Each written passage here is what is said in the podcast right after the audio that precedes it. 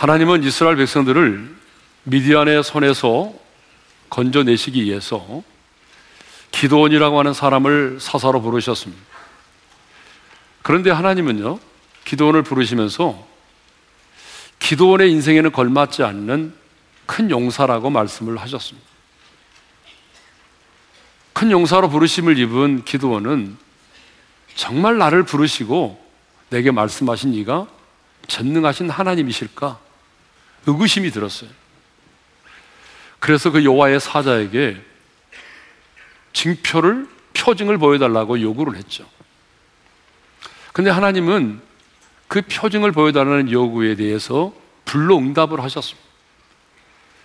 기도원이 준비해온 그 예물을 불로 임하심으로 기도원을 부르시고 말씀하신 이가 한 인간이 아닌 전능하신 하나님이심을 확증해 보여주셨습니다.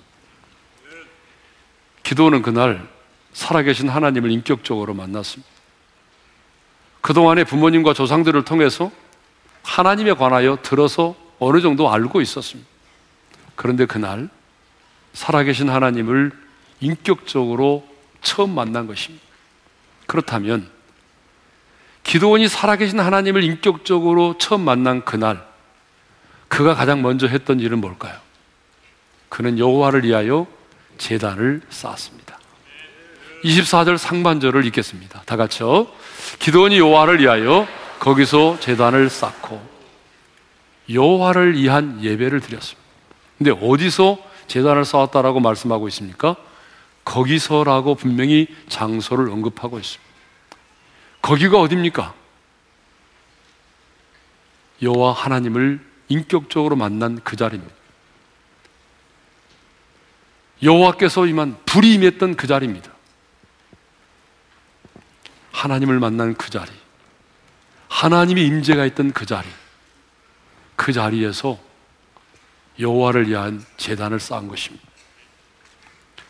자, 이것을 통해서 우리가 알 수 있는 것은 뭐냐면 하나님을 인격적으로 만난 사람은 가장 먼저 예배 자리로 나아갈 수밖에 없다는 것입니다. 아무리 하나님을 많이 말하고 하나님의 은혜에 대해서 말을 많이 하고 하나님의 공의와 사랑을 많이 말해도 그 사람이 예배의 자리로 나아가서 하나님을 예배하지 않는다면 그 사람은 하나님을 인격적으로 만난 사람이 아닙니다. 하나님을 만난 자는 누가 뭐라고 해도 가장 먼저 예배 자리로 나아가 하나님을 예배합니다. 왜냐하면, 왜냐하면 예배는 수단이 아니라 예배는 우리의 삶의 이유이고 우리의 삶의 목적이기 때문에 그렇습니다. 왜 하나님이 나를 지으셨습니까? 왜 하나님이 나를 구원하셨습니까? 왜 하나님이 저와 여러분을 부르셨습니까? 그 이유는 은혜의 영광을 찬미하도록 하기 위함이죠. 은혜의 영광을 찬송한다는 게 뭐죠? 이게 바로 예배죠. 하나님은 그 예배를 위해서 우리를 구원하셨고, 지으셨고, 부르셨습니다. 그러므로 예배는 우리의 삶의 이유이고, 우리의 삶의 목적인 것입니다. 자, 기도원은 여호와를 위하여 제단을 쌓고 거기서 여호와 샬롬이라고 고백을 했습니다. 다시 한번 24절 상반절을 읽겠습니다. 다 같이요. 여호와를 위하여 거기서 제단을 쌓고 그것을 여호와 샬롬이라 하였더라. 이건 정말 놀라운 변화죠. 얼마 전까지만 해도 그렇게 비겁하고 소심하고 겁이 많았던 기도원이 이제는 다른 사람의 고백이 아닌 자신의 입술로 친히 여호와를 여호와 샬롬이라고 고백을 했습니다. 이것은 무엇을 의미합니까? 하나님께로부터 여호와의 사자로부터 무슨 음성을 들었습니까? 두려워하지 말라, 안심하라, 죽지 아니하리라. 그 음성을 들었는데요. 예배를 통해서 이제 그 모든 두려움이 사라지고 평안을 누리게 되었다는 것입니다. 그렇습니다. 우리가 익히 말씀을 통해서 두려워하지 말라 이런 여러 가지 약속의 말씀을 들었잖아요. 그런데 그것이 언제 확증이 된다고요? 예배를 통해서 확증이 되더라 그 말입니다. 그렇습니다. 참된 예배는 언제나 우리로 하여금 하나님의 평안을 누리게 합니다. 예배의 결과는 언제나 평안이다 그 말입니다. 다시 한번 따라서 합시다. 예배의 결과는 평안이다. 여러분 믿으시면 아멘 합시다. 그렇습니다. 나를 위한 예배가 아니라 하나님을 위한 예배, 하나님께 집중하는 예배를 드리면 예배는 하나님과의 만남이기 때문에 반드시 예배를 드리는 사람에게는 세상에 줄 수 없는 하늘로부터 임하는 평강이 임한다는 것입니다. 저는 우리 오른교회 성도들이 부모님을 통해서 누군가를 통해서 하나님은 그렇다 카더라 이런 하나님에 관하여 정보를 아는 정도가 아니라 기도원처럼 하나님을 인격적으로 만날 수 있기를 원합니다. 하나님을 인격적으로 만남으로 인해서 예배가 우리의 삶의 가장 우선순위가 되기를 원합니다. 그리고 우리의 삶이 힘들고 고달프지만은 그 예배를 통해서 하나님이 주시는 놀라운 평안을 우리 모두가 누릴 수 있기를 소망합니다. 자, 오늘은요, 큰 용사로 부르심을 입은 기도원에게 두 가지 미션이 주어졌습니다.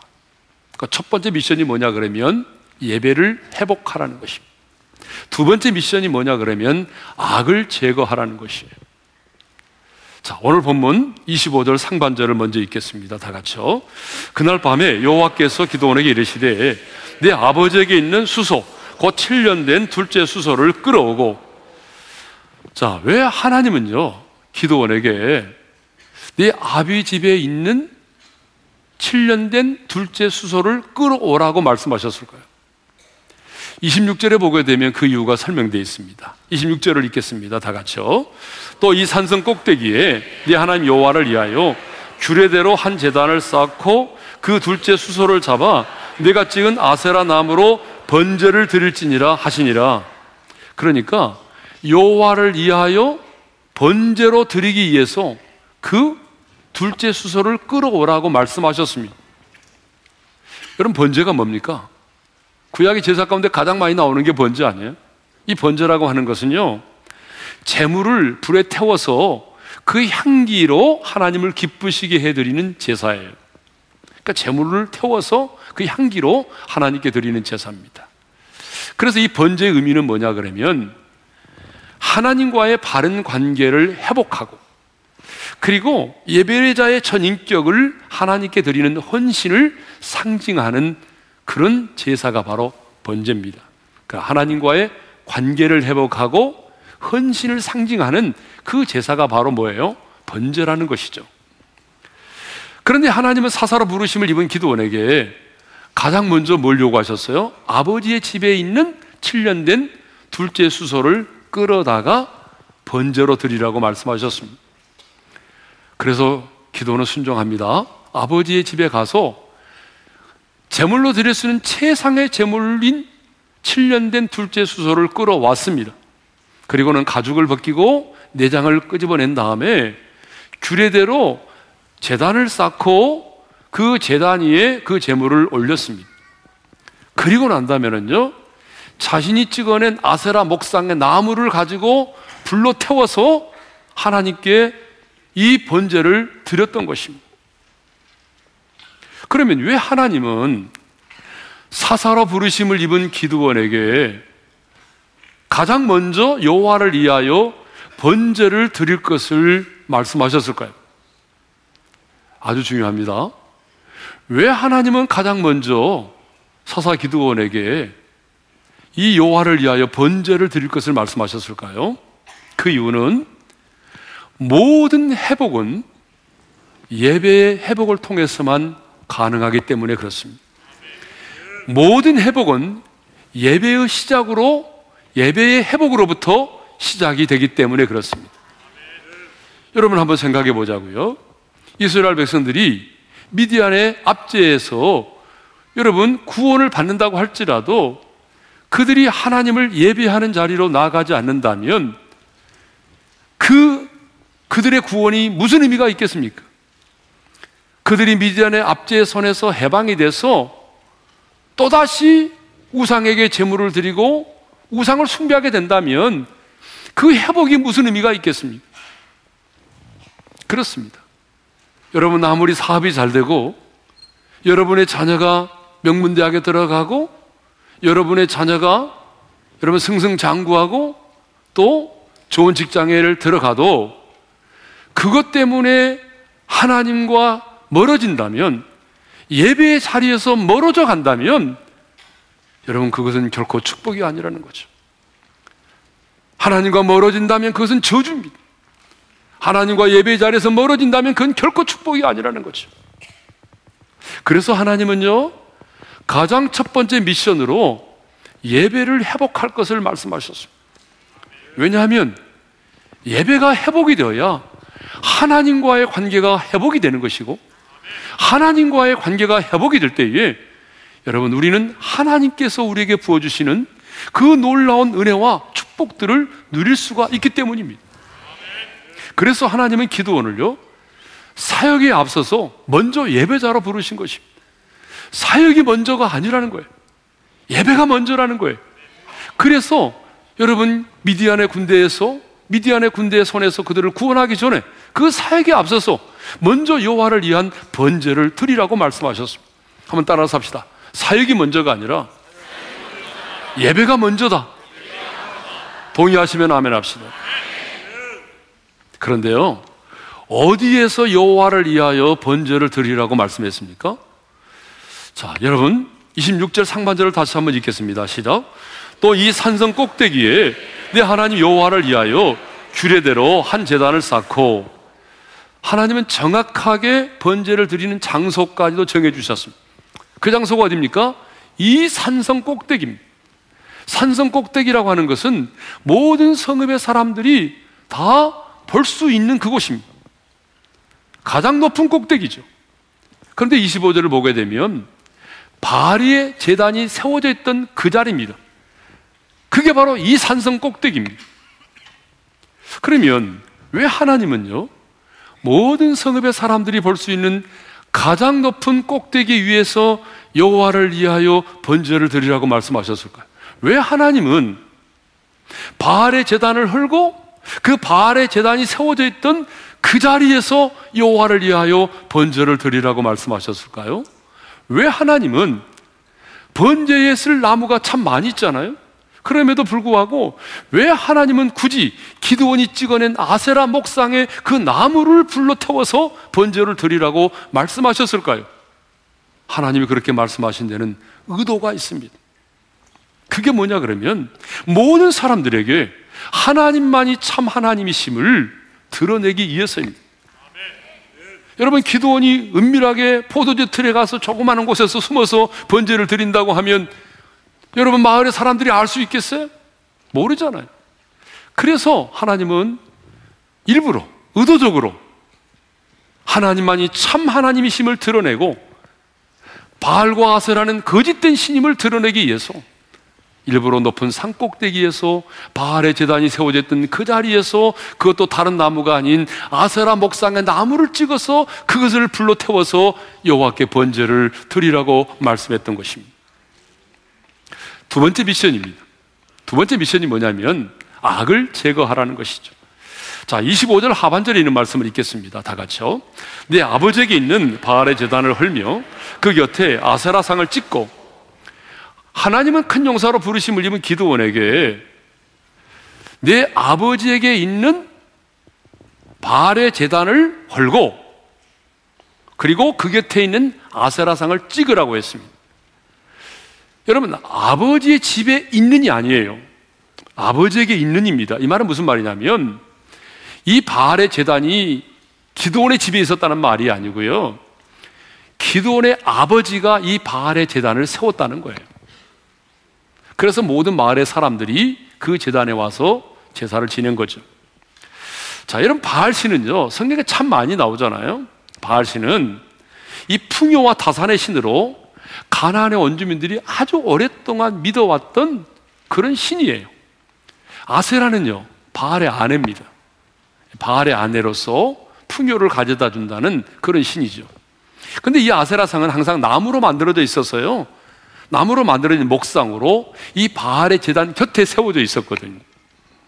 그런데 하나님은 이 가나안의 주신인 바알의 재단을 헐고 그리고 그 곁에 세워져 있는 목상인 아세라상을 찍으라고 말씀하셨습니다. 여러분, 왜 하나님은 이 바알의 재단을 헐고 파괴하고 아세라상을 찍으라고 말씀하셨을까요? 왜? 그 이유는 하나님께서 이스라엘 백성들을 징계하셨던 이유가 뭐예요? 우상숭배잖아요. 왜 이스라엘 백성들이 미디안의 사람들에 의해서 압제를 당해야 됐습니까? 그 이유가 뭐예요? 바로 이 바알과 아세라를 섬긴 우상숭배 때문이잖아요. 그러므로 이스라엘 백성들이 하나님의 징계에서 벗어나서 언약의 백성으로 살아가려면 가장 먼저 뭘 해야 되겠어요? 그 근본적인 악을 제거해야 된다는 것입니다. 하나님은 의로우신 분입니다. 그러므로 악이 제거되지 않는 한 그 징계를 거두지 않습니다. 그러므로 하루라도 속히 하나님의 징계에서 벗어나기를 원한다면 하나님의 언약의 백성으로서 언약 관계를 회복하고 하나님이 주시는 놀라운 은혜와 축복 속에 살기를 원한다면 가장 먼저 우리가 해야 되는 게 뭐겠어요? 그것은 바로 내 안에 있는 내면의 우상인 악을 제거하는 것입니다. 자, 그렇다면 여러분, 우리도 기도원처럼 그렇게 눈에 보이는 막 우상들을 찍고 헐고 그렇게 타파를 해야 될까요? 가끔 뉴스를 보게 되면요. 우상을 척결해야 된다고 그런 믿음을 가지고 막 당군상을 막 도끼로 찍어내고 사찰에 들어가서 스프레이로 막 낙서를 하고 예, 불상을 막 내동댕이 치고 그런 분들이 가끔 있어요. 그런데 여러분, 과연 이렇게 하는 것이 우상을 척결하는 것일까요? 도리어 이런 행동들은요, 종교 간의 갈등만 유발시키고 오히려 이 복음에 대해서 복음을 전하는 일에 역효과를 가져다 줍니다. 지금 우리는 다종교 사회에 살고 있습니다.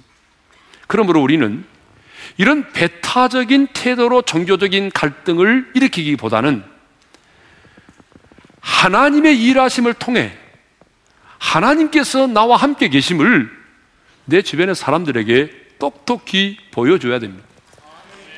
하나님이 어디 계시냐고 말하는 이 시대의 사람들에게 봐라. 하나님이 지금 나와 함께 계심을 하나님이 우리 가정에 어떤 일을 행하셨는지 보아라. 하나님은 살아계신 하나님이다. 믿어지지 않거든 나를 보아라. 이렇게 하나님의 일하심을 통해서 내 주변의 사람들에게 살아계신 하나님을 똑똑히 보여줘야 됩니다. 뿐만 아니라 변화된 내 삶의 모습을 통해서 복음만이 참된 진리이고 내가 믿는 하나님이 참 하나님이심을 우리는 드러내야 하는 것입니다. 그것이 더 중요합니다. 예? 기도원은 미디안의 군대와 싸우기 전에 먼저 우상의 재단을 허무는 영적 전쟁을 치러야만 했습니다. 기도원은 미디안과 싸우기 전에 자신의 집에 있는 죄와 싸워야만 했습니다. 그렇다면 여러분, 우리도 밖에 있는 원수와 싸우기 전에 먼저 우리 안에 있는 내면의 우상들을 제거해야 됩니다. 여러분, 내면의 우상을 제거하라는 말이 무슨 말이냐면 우리 안에 있는 악을 제거하라 그 말입니다. 그렇다면 여러분, 이제 부르심을 받은 저와 여러분이 제거해야 될 내 안에 있는 내면의 우상은 뭘까요? 아니, 오늘 내가 제거해야 될 내 안에 있는 악은 어떤 걸까요? 사람마다 다르겠죠. 여러분, 어떤 분에게는 그것이 탐욕일 수도 있습니다. 적어도 저와 여러분은 눈에 보이는 뭐 불상 앞에 가서 절을 한다든지 눈에 보이는 우상을 숭배하고 있지는 않습니다. 그런데 성경은 뭐라고 말합니까? 탐심은 곧 우상 숭배라고 말합니다. 우리 눈에 보이지 않지만 얼마나 많은 탐심이 우리를 지배하고 있습니다. 그 탐심이 곧 내가 버려야 될 우상이라는 거예요. 그것만이 아닙니다. 내 자녀가 내 가정의 우상일 수도 있습니다. 너무나 많은 분들이 자녀를 사랑하는 것은 알지만 자녀에 대한 집착을 가지고 자녀를 섬깁니다. 그것은 내 자녀도 불행하게 만드는 것입니다. 여러분, 자녀에 대한 과도한 집착도 내 안에 있는 내면의 우상일 수도 있습니다. 뿐만 아니라 어떤 사람에게는 습관화되어 있는 험담과 거짓말입니다. 입만 열면 험담하고 입만 열면 거짓말이 나옵니다. 어떤 사람에게는 끊어버리지 못한 어떤 습관일 수도 있습니다. 어떤 사람에게는 간음일 수도 있습니다. 어떤 사람에게는 끊어버리지 못한 어떤 중독일 수도 있습니다. 여러분, 이것들을 끊으셔야 됩니다. 기도원에게 우상을 척결함으로 악을 제거하라고 말씀하신 하나님은 오늘 저와 여러분에게도 동일하게 말씀하십니다. 내면의 우상을 척결해라. 내 안에 있는 악을 제거하라. 왜냐하면 악이 제거되어야만이 하나님과 나와의 관계가 회복이 되고 악이 제거될 때에 우리가 부르심의 소명을 감당할 수 있기 때문에 그렇습니다. 27절을 보게 되면 이제 기도원이 하나님의 말씀에 순종해서 우상을 척결하는 일을 하게 되죠. 27절을 읽겠습니다. 시작.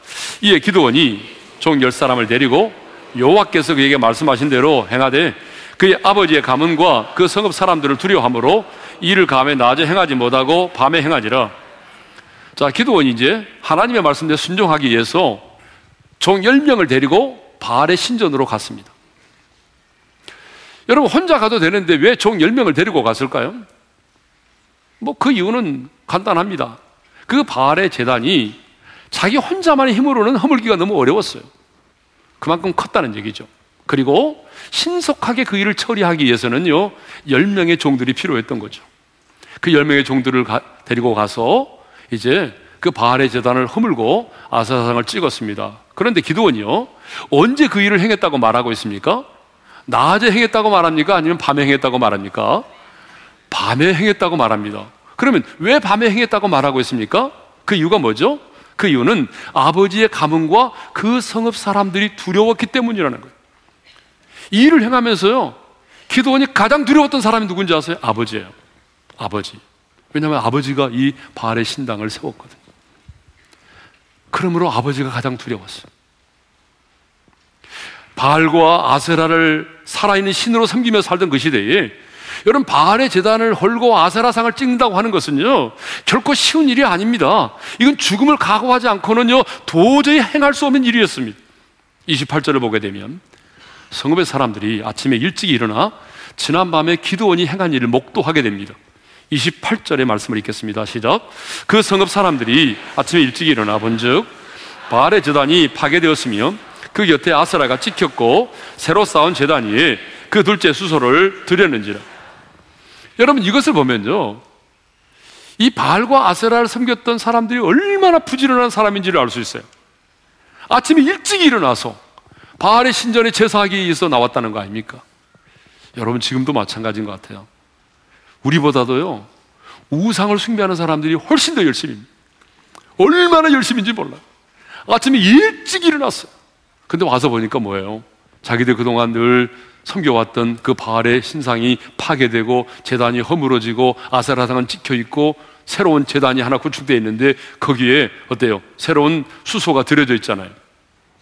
29절을 보게 되면 성읍의 사람들이 그 바알의 재단을 해파하고 아세라상을 찍은 주범이 기도원이라는 것을 금세 알아냈습니다. 어떻게 그렇게 빨리 알아냈을까요? 제가 볼 때는 분명히 성경에 기록되어 있지 않지만 그 10명의 종들 가운데 한 사람이 고자질했을 거예요. 틀림없어요. 그러니까 그렇게 빨리 알아냈죠. 네. 그래서 30절을 보게 되면 성읍의 사람들이 기도원의 아버지 요아스에게로 달려왔습니다. 그리고 이렇게 말하죠. 30절을 읽겠습니다. 다 같이요. 성읍의 사람들이 요아스에게 이르되 네 아들을 끌어내라. 그는 당연히 죽을지니 이는 바알의 재단을 파괴하고 그 곁에 아스라를 찍었음이니라 하니. 여러분 그들은 지금 분을 품고 달려왔습니다. 그리고 그 아버지에게 말합니다. 당장에 당신의 아들을 끌어내시오. 그리고 뭐라고 말합니까? 그는 당연히 죽어야 한다는 것입니다. 바알 숭배로 가득한 성읍에서 하나님의 뜻을 행한 기드원이 그 행위로 인해서 죽음의 위기에 처하게 된 것입니다. 사실 이것은 이 땅에서도 필비재하게 일어나고 있는 일입니다. 얼마 전에 한 군대 지휘관이 군대 내에서 일어나고 있는 동성애를 막기 위해서 동성애자들을 군형법 92조 6항에 의해서 처벌을 한 적이 있습니다. 동성애를 막기 위해서 처벌을 했는데 근데 놀라운 사실은 얼마나 시민단체로부터 공격을 하다는지 모릅니다. 여러분, 동성애는 죄고, 그리고 동성애를 막아내는 것이 지관의 임무인데, 성의 자유를 박탈했다고 얼마나 많은 단체로부터 공격을 받았는지 모릅니다. 그렇습니다. 악이 지배하는 세상에서 의를 행한다고 하는 것은 결코 쉬운 일이 아닙니다. 우리 가문에 대대로 물려오는 어떤 죄를 청산하고 우리 가문 속에 내 마음 속에 뿌리 박혀 있는 악을 제거한다고 하는 것은 결코 쉬운 일이 아닙니다. 대가가 있습니다. 때로는 물려받을 수 있는 유산도 포기해야 될 때가 있습니다. 저는 그런 분들 많이 보았습니다. 부모님이 예수를 믿지 않아요. 그런데 그 아들과 며느리가 예수를 믿는다는 이유만으로 유산을 넘겨주지 않습니다. 너는 내가 죽어도 제사를 지내줄 거 아니잖아. 그러니까 너에게는 유산을 못 주겠어. 이래서 여러분 예수를 믿는다는 그 이유만으로 유산을 상속받지 못하고 포기해야 될 때도 있습니다. 사람들과의 관계에서 왕따를 당할 수도 있습니다. 승진과 진급심사에서 불이익을 받을 수도 있습니다. 왜? 절하지 않고 고사를 지내지 않았다는 이유만으로도. 심지어는요, 내 자신의 생명까지도 희생할 각오를 해야 합니다. 무슨 말입니까? 우리 안에 내면의 우상들을 척결하고 우리 가문에 대대로 흘러오는 어떤 제도를 척결하려고 한다면 희생이 필요하다는 것입니다. 환부를 도려내는 고통이 있어야 된다는 것입니다. 그런데 문제는 뭐냐면 성도들이 희생을 하지 않고 주님을 따르려고 한다는 것입니다. 희생이 없이 주님의 뜻을 이루려고 한다는 것입니다. 그런데 여러분 성경 어느 곳을 봐도 내가 희생을 하지 않고는 주님을 따를 수가 없습니다. 주님이 뭐라고 말씀하셨습니까? 누구든지 나를 따라오려거든 네 자신을 부인하고 십자가를 지고 나를 따라오라고 말씀하셨습니다. 희생을 각오해야 합니다. 자, 하나님의 명령에 순종해서 우상을 척결함으로 인해서 기도원이 이제 성읍 사람들이 해서 죽을 수밖에 없는 위기 가운데 처하게 됐습니다. 그런데요, 예상치 않은 일이 벌어졌습니다. 그 여러분 그 예상치 않은 일이 뭔지 아십니까? 기도원의 아버지 요아스가 생각지도 않았는데 예상치도 않은 변론을 하게 됐어요. 놀라운 변론입니다. 31절을 읽겠습니다. 다 같이요. 요아스가 자기를 둘러서 모든 자에게 이르되 너희가 바알을 위하여 다투느냐 너희가 바알을 구원하겠느냐 그를 위하여 다투는 자는 아침까지 죽임을 당하리라 바알이 과연 신일진데 그의 재단을 파괴하였은즉 그가 자신을 위해 다툴 것이니라 하니라 그의 아버지 요아스가 놀라운 예기치 않은 변론을 한 거예요. 그 변론 내용이 뭐예요? 이겁니다. 왜 당신들이 바알을 위하여 다투느냐? 정말 바알이 살아있는 신이라면 너희가 기도원을 죽이지 않아도 그가 반드시 기도원을 죽일 것이다. 그러니까 너희들은 이제 왈가왈부 하지 마라. 무슨 말입니까? 딱 한마디로 말하면 이겁니다.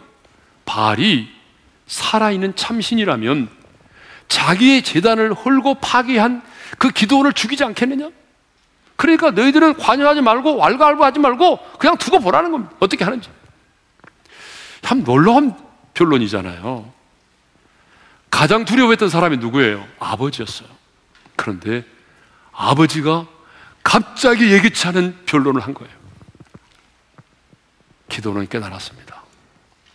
하나님 아버지께서 우리 아버지의 마음을 움직이셨구나. 그렇구나. 내가 하나님의 말씀에 순종하여 영적 전쟁을 하면 하나님이 나를 지키시고 하나님이 나를 보호하시는구나. 여러분, 이런 놀라운 사실을 기도원이 깨닫게 된 것입니다. 여러분, 그렇습니다.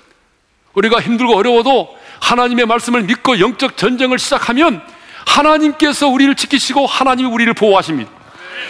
기도원은 이것을 깨달았던 거예요. 그래서 요아스의 말을 듣고 성읍 사람, 성읍 사람들의 난동이 진동이, 진정이 됐어요. 생각해 보세요. 그 말이 맞잖아요. 여러분 누가 봐도 그 말이 맞는 거 아니에요? 그래서 진정이 됐습니다. 그때에 그 아버지 요아스가 아들 기도원을 향해서 말합니다. 새로운 이름을 지어줍니다.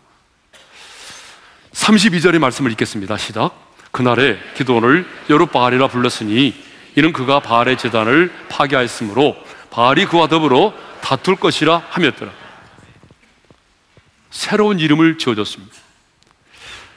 그 성읍에 사람들이 새로운 이름을 지어줬다, 아니면 아버지가 지어줬다, 뭐 학설이 여러 가지 있습니다만은 누가 지어줬느냐가 중요한 것이 아니라 그 사건 이후에 사람들이 기도원을 여룻바알이라고 불렀다는 거예요. 여룻바알이라는 뜻이 뭐예요? 바알과 싸우는 자, 바알과 다투는 자 그 말이에요. 바알과 다투는 자, 새로운 이름을 얻게 되었습니다. 왜 기도원은 여룻바알이라고 하는 새로운 이름을 갖게 되었습니까? 기도원이 영적 전쟁을 했기 때문이죠. 영적 전쟁을 하지 않았다고 한다면 여룻바알이라는 이 영광스러운 이름을 얻을 수가 없었어요. 그런데 하나님의 말씀에 순종해서 나아가서 바알의 재단을 파괴했습니다. 아세라상을 찍었습니다. 그러므로 이제 바알이 기도원과 대항하여 싸울 것이다. 그래서 기도원은 바알과 대항하는 자, 싸우는 자라고 하는 그런 영예로운 이름을 얻게 되었습니다. 바알을 섬기는 그 시대에 바알을 섬기는 것이 당연시 되고 있던 그 시대에 누가 감히 여러분 바알을 대적할 수 있겠습니까? 바알의 신을 노역겠다가 무슨 재앙을 받으려고 그 신당을 파괴하겠습니까? 여러분 그 시대에 바알을 대적한다는 것은요 꿈도 꿀 수 없는 일이었습니다. 그런데 기도원이 그 일을 했습니다. 기도원이 신당을 파괴했습니다. 아무 일도 일어나지 않았습니다. 그때 사람들은 그걸 보면서 놀랬습니다. 그래서 말합니다. 당신은 요르바알이야. 당신은 바알과 싸우는 자야. 라는 이름을 지어줬습니다. 그러니까 요르바알이라고 이름 속에는요, 어떤 의미가 포함되어 있는지 아세요? 기도원이 바알의 재단을 파괴했으나 바알은 기도원에게 어떤 처벌도 내리지 못했다라고 하는 그런 조롱의 의미가 담겨 있는 것입니다. 왜냐하면 기도원은 바알이라는 우상을 파괴하고도 죽지 않았기 때문이죠.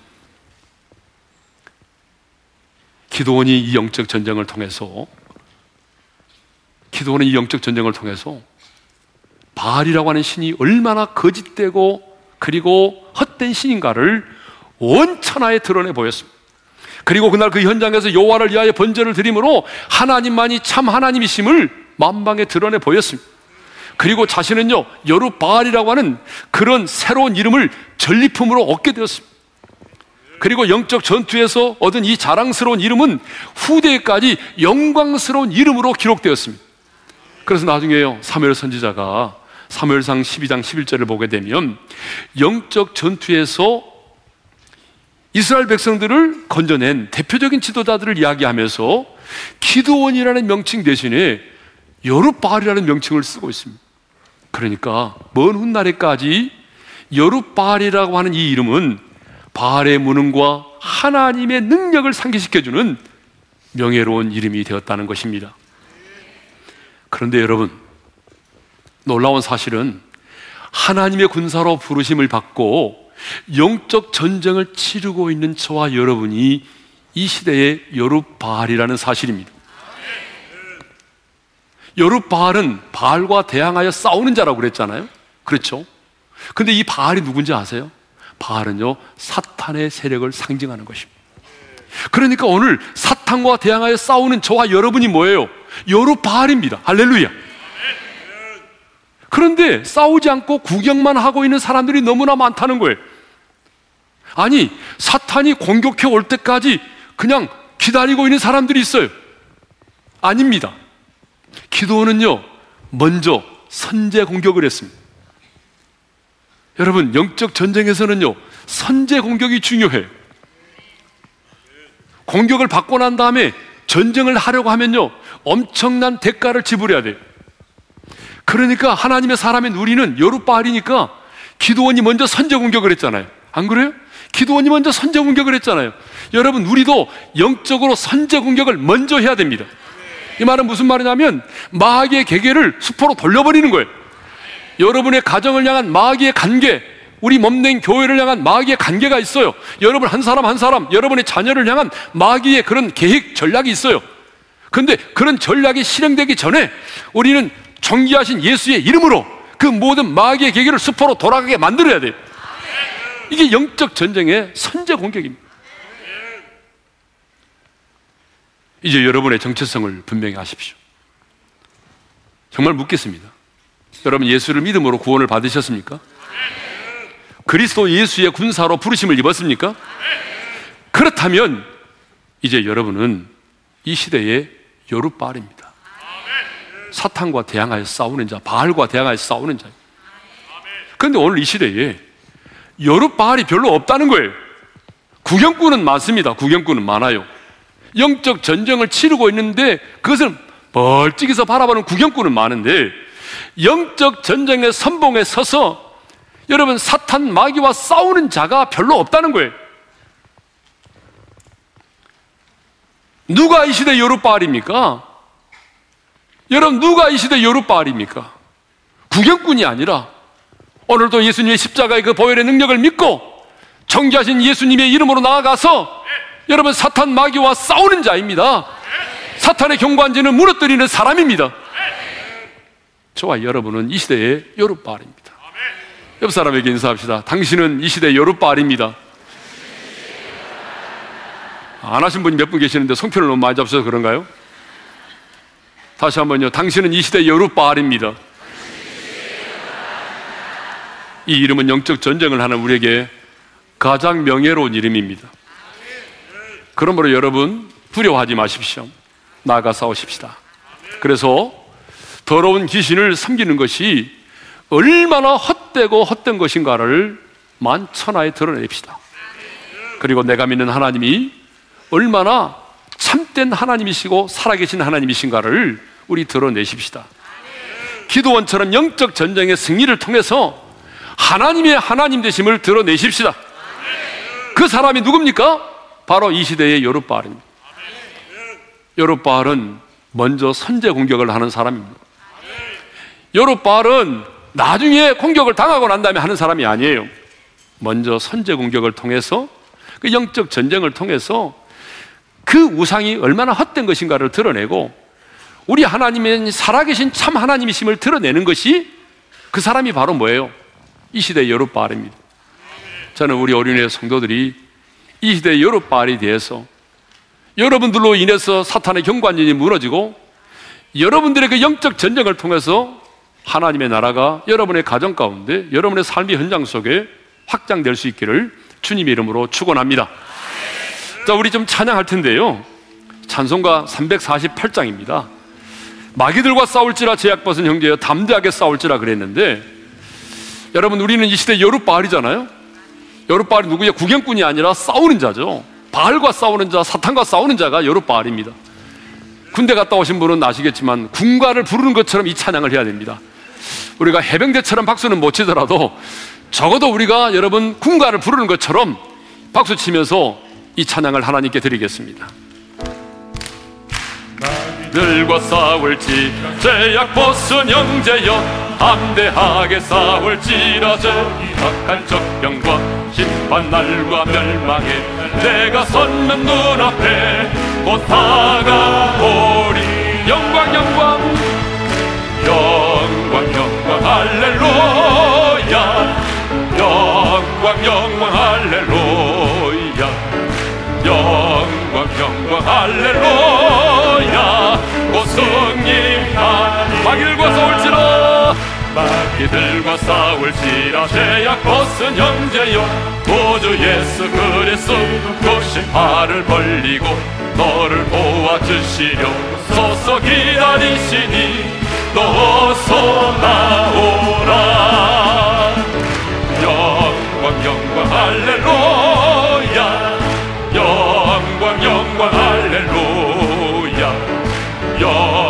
영광 할렐루야. 고승리 한사람 영광 영광 할렐루야. 영광 영광 할렐루야. 영광 영광 할렐루야. 영광 영광 할렐루야. 고승리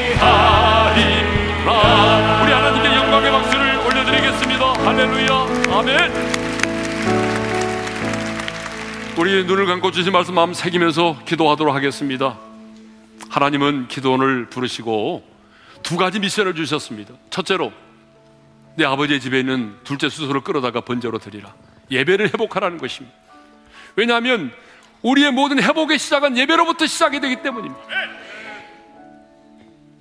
하나님, 오늘 저에게 예배를 회복시켜 주십시오. 우리 가정의 예배를 회복시켜 주십시오. 여러분, 예배 자리로부터 멀어지는 것은 저주입니다. 예배가 회복이 되어야 됩니다. 하나님이 주시는 모든 축복은 예배의 회복으로부터 시작이 되는 것입니다. 두 번째로는 악을 제거하랍니다. 우리 안에 내면의 우상, 우리 안에 낙 제거하라는 겁니다. 왜냐하면 그 악이 제거될 때에 하나님의 징계가 끝이 나고 하나님과의 관계가 회복이 되기 때문입니다. 오늘 여러분들이 제거해야 될 악이 무엇입니까? 혈기입니까? 아니면 분노입니까? 험담입니까? 자녀에 대한 집착입니까? 탐욕입니까? 여러분, 그 악을 제거하십시오. 세 번째로, 하나님은 우리를 이 시대 여룻바알로 부르셨다는 것입니다. 우리는 단순히 교회를 다니는 교인이 아닙니다. 우리는 구경꾼이 아닙니다. 보이지 않는 악한 마귀와 싸우는 이 시대 여룻바알입니다. 선제 공격을 하십시오. 여러분의 가정을 향한 마귀의 기계를 수포로 돌아가게 만드십시오. 우리는 그 영적 전쟁을 통해서 더러운 귀신의 세계가 얼마나 헛된 것인가를 드러내고 내가 믿는 하나님이 얼마나 참 하나님이신가를 드러내야 합니다. 하나님, 제가 요릇발로 살겠습니다. 구경꾼으로 사는 것이 아니라 영적 전쟁의 선봉에 서서 사탄의 경관이를 무너뜨리고 하나님의 하나님 되심을 드러내는 자로 살겠습니다. 이 시대 요릇발로 살아가게 도와 주시옵소서. 우리 다 같이 주신 말씀 붙들고 주여 한번 외치고 부르짖어 기도하며 나갑니다. 주여! 하나님 아버지 감사합니다. 오늘도 우리에게 귀한 말씀을 주셔서 감사합니다. 아버지 하나님 오늘 우리 가운데 예배가 먼저 회복되기를 원합니다. 사역이 먼저가 아니라 우리 안에 예배가 먼저 회복되기를 원합니다. 하나님 예배 자리에서 멀어졌다면 다시 예배 자리로 나올 수 있기를 원합니다. 하나님 내가 있는 예배, 감격 있는 예배, 현장감 있는 예배를 드리기를 원합니다. 우리의 가정의 예배가 회복되게 도와주시고 내 자녀 인생 가운데 예배가 회복되게 도와주시기를 원합니다. 하나님 악을 제거하기를 원합니다. 내 안에 내면의 우상, 내 안에 있는 낙들, 하나님의 대한 집착과 그리고 아버지 끊어지 못하는 삶의 습관과 흑당과 거짓, 분냉과 음란, 이 모든 악들을 예수의 이름으로 끊어버리기를 원합니다. 예수의 이름으로 명하노니 내 안에 있는 모든 악들이 예수의 이름으로 명하노니 끊어질지어다. 하나님 오늘 이 시대에 우리를 여러 발로 불러주셨사오니 감사합니다. 하나님 바알과 대항에 싸우는 자로 나를 불러주셨는데 궁역꾼이 되지 말게 도와주시고 하나님 아버지 우리가 예수님의 이름과 십자가의 벌의 능력을 힘입어 하나님의 오늘의 원수와 싸워 승리하게 도와주시므로 하나님이여 이 더러운 귀신들의 세계가 얼마나 헛된 것인가를 드러내 보이게 하시고 하나님의 하나님 되심을 드러낼 수 있는 이 시대의 여름발이 될 수 있도록 은혜를 베풀어 주시옵소서. 이전에 우리 주 예수 그리스도의 은혜와 하나님 아버지의 영원한 그 사랑하심과 성령님의 감동 감화 교통하심이 예배가 회복되기를 소망하고 악을 끊어버리기를 갈망하면서 이 시대 여룻바알이 되어 하나님의 하나님 되심을 드러내기를 원하는 사랑하는 모든 권속들 위에 이제로부터 영원토로 함께 하시기를 축원하옵나이다. 아멘.